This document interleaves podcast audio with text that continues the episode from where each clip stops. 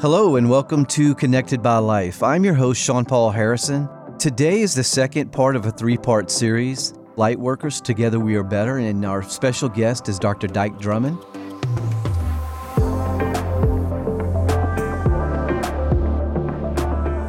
Today, we're going to really be focusing in on the organ procurement organization that is working collaboratively with the physicians and healthcare workers in regards to supporting families through loss and the journey to give life to others. Physicians and healthcare partners play such a critical role in supporting families experiencing loss. And today is going to be more focused on the organ procurement organization working very collaboratively with the physicians and the hospital staff in regards to these families. Dr. Dike Drummond is the CEO of HappyMD.com. He's also the author of Stop Physician Burnout. He's a leader, an entrepreneur, a mentor, and a dear friend. Thanks for inviting me again, Shawn-Paul. And I remember when you and I first met years ago, uh, we were having the conversation of what it must be like for the doctor at the point when you have a situation where donation is possible, what it must be like for the doctor uh, with a patient that they cannot that they cannot save. I'm going to use the S word yes, that they can't yes. save, and how you have to prepare yourself and them for that in order to um, optimize the experience for the family and optimize the decisions to donate uh, when it's appropriate. Yeah, and one of the things you know I wanted to mention, it's always been important to me since we started working together is is that that trust and that relationship that is built far beyond that experience with that family because there's there's so much going on. And I'll never forget one of the things, and it's resonated with me for so long, is that, you know, in, in working with that physician and the healthcare staff, is making sure that they know that, you know, today, you know, may look a lot different than it does tomorrow as far as for the experience and working with that family. But our relationship will always remain the same. So that's building that trust in regards to because I can't imagine what it's like for you as a physician or physicians in general. Uh, like you said, you know, they're they're trying to save a life that unfortunately they can't, and then they're working together, and it's almost like handing off that patient or that family. You know, it's something for an opportunity to give life to another, but it still has to be difficult for you all. Well, and that was one of the things that uh, made me sit up straight when I was talking to you. You you said to me, well, uh, the patient's ours now. It's not the doctor's patient anymore. And I said, hang on a second. In any doctor's um, spirit, there's a board where they hang pictures of the patients they weren't able to save. That patient will always be on that wall mm-hmm. for that doctor. It's not it's not a question of whose patient is it, but they will always see that in some way even though everybody would admit that it was impossible to save the life of that particular individual, they will see it as a failure. And to release that to you, which is what does need to happen, is a handoff of responsibility to you and your staff. That's not an easy thing to do. And what I told you that day was ideally, the person that you're talking to, the trauma surgeon, the intensivist, uh, the ER doctor, whoever it is that's the physician of record for this patient, ideally at the time when you're having this conversation with them, they already know you. you've had them in some sort of training situation where you've gone through what it means to have this conversation, the important parts of how to work with the family. And you, and ideally, you told them in this training, Dr. Jones, the next time I see you, things are going to be very different. However, remember my face and remember our training, and we'll figure it out. well, another example, and again, you know, I, I, can't take credit for very much, and I try not to, but somebody giving me the example of, you know, when you're working with the physicians and you're working with the staff, that you're not face to face, that you're shoulder to shoulder, and you're looking towards the same goal and that is supporting that family and also giving an opportunity to give life something good that can come out of it. So I think that's very important to to remember as well. And when I talk to you about what's important about these conversations, because let's just be clear, I'm not an intensivist, a trauma surgeon. Okay, I'm a I'm a person who works uh, every moment of my professional life with burned out physicians, with doctors who are struggling in their practices. We talk about what it feels like on the inside when things don't go the way you want. One of the things that you said was the most important thing at this point where you have a patient who is not going to survive and you've gone through all the testing where you know that that's true. If we were to terminate life support um, machinery, this patient would pass. We have that moment when we can continue to support them. In that emotional moment, when for the physician this is this is potentially considered a loss, it's important to slow down. And the natural instinct of most doctors in negative circumstances like this, natural human instinct would be to speed it up and be done with it and walk away and not have to think about it anymore. So, uh, to be able to speak to these people and to train them and to build a relationship so that when you are meeting at the side of the bed, shoulder to shoulder, facing this patient and this family that's had this tragedy, that you can maintain awareness, maintain your presence, and slow things down because the most important thing is that the family has time to process the decision that stands in front of them. Yeah, and that's one of the things that you know you and I've gone back and forth on uh, because of the importance of it. Is when the conversation of of donation, the opportunity of giving life to another, when that is the most appropriate. It's not going to be easy. It's not going to be a good time because this family has lost a loved one. It is the worst day in their life but working together with that physician to transition from the end of life conversation to the continuum of life and be able to to meet them where they are. Well, and there's technical things that you have to talk about, like the tests that you have to run to prove uh, brain death and things like that. But there's also to give them the time to make peace and closure.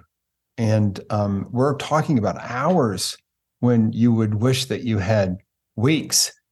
right. so it's all contracted into this time frame where the most important thing too remember i said that you know these doctors, that you have an outreach to them, that you have them in training, if you can identify most of them so that they're not meeting you for the first time.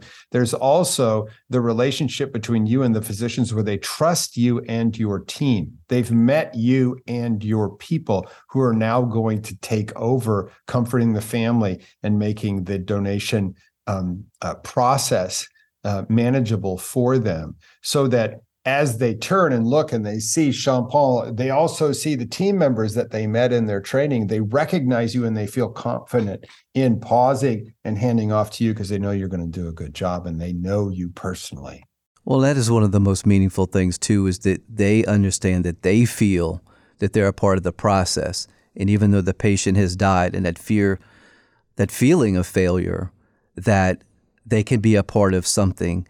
Um, and it's not just a line that is separating the organ procurement organization and the hospital that we're doing this together. Now, the conversations, you know, the death may be a conversation for the physician, then obviously the opportunity of donation is coming from, you know, our family advocate that works for the organ procurement organization.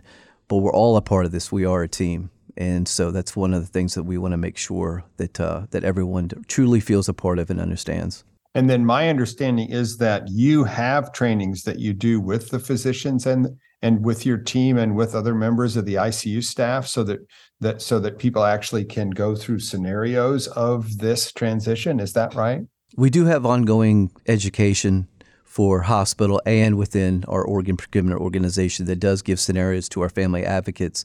You know, you can't replicate these scenarios, but you do as best as you can, making sure that uh, we can set each person up um, you know, for success as far as for you know the role that they play within the process. Right on, and then and then how do you, um, if you could encapsulate it just in in a few sentences, give us the fifty thousand foot view. When I, as a physician, have introduced your team, um, and how would you like me to introduce your team? And then what would be the first things that you would say to the patient's family? That is a really good question because it is something that we get often as far as for the physicians wanting to know because they do oftentimes want to be separate as far as for the conversation of death and the conversation of donation. And recently, a physician gave me a, a, a, really wonderful example. He said that it wasn't anything mind blowing, but I thought that it was it was really good because it's it's it's real. You know, it's being very transparent. And he said that one of the ways that he introduces is that he makes sure that the family understands his role. And he goes through all the tests. He he prepares the family for the testings that they do for brain death. So they know that next time they come in, what those results are going to be, whether it's positive or negative. It's not as though the, the, first conversation is that their loved one has died. So he preps them for the test prior to, but then that second conversation, if the results are negative and their loved one has died, then he has that conversation and then he asks us if there's any more clinical questions for him. And if they pause and if they say no, then he says that you know then there's going to be a, a family support specialist that's going to come and walk them through the next steps. And then he also states and a lot of physicians do this is kind of bring it back to their loved one and say right now it's just important for you to spend more time with your loved one until someone comes in. Right and and notice and and the thing that was interesting to me when we first talked about this notice who's not asking about donation. It's not the doctor. Right. We're trying to maintain presence and trying to maintain focus in a situation where you would want to speed through it. So it doesn't surprise me that sometimes things can get a little awkward if the doctor says, "Okay, we have brain death. Here's here's how it is, um, and these are the criteria." And now it's time for you to. And all of a sudden, they're talking about donation before they introduce your people. You had told me that that's one of the situations that can be awkward and not give the family a fair chance to settle into what they really want to do in the moment. Yeah, premature conversation of donation does have some negativity to it because one, the family is just hearing this news for the first time about the death. And that's difficult to, to retain all that and often has a lot of questions or, you know, just needs that time to absorb before they can move forward at all. And then the other thing is, too, if it is premature, sometimes that causes a mistrust with the healthcare uh, provider or the physician or whoever that might be. So then you have a challenge when it does come time to have that discussion of donation with the family support specialist with the organ procurement organization. So you sometimes it puts a boulder there, and we want to make sure that we are working cohesively um, so that we can, you know, have the most appropriate conversation and I want to underline that for any doctor who's listening right now. When you have a relationship with the Organ Procurement Association and you're in a situation of brain death with the patient, you are not expected to be the person who talks about the donation decision. It's not your job clinically. Take care of the patient, interpret the test, and then a handoff is what's needed at that point to the professionals who handle these kinds of conversations all the time. Well, thank you, Dr. Drummond. Uh, again, this is something we could go on all day about. So, uh, we do have one more episode, so we look forward to revisiting this conversation again. So, thank you. You're welcome.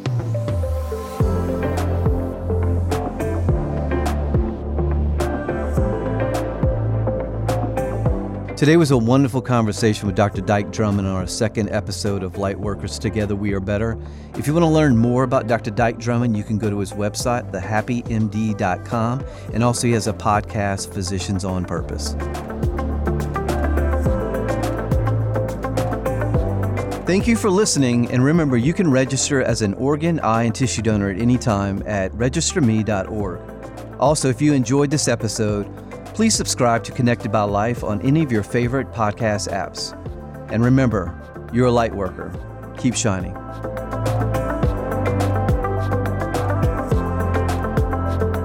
This is a production of LOPA. The content in this podcast is intended for informational purposes only and not intended to substitute for professional medical advice. To read our full disclaimer, please visit our website. The Connected by Life podcast is hosted by myself, Shawn-Paul Harrison. Our executive producer is Kirsten Heinz. Our production assistant is Chandra Williams, and we are recorded, engineered, and mixed in our Covington, Louisiana studio by Troy Perez.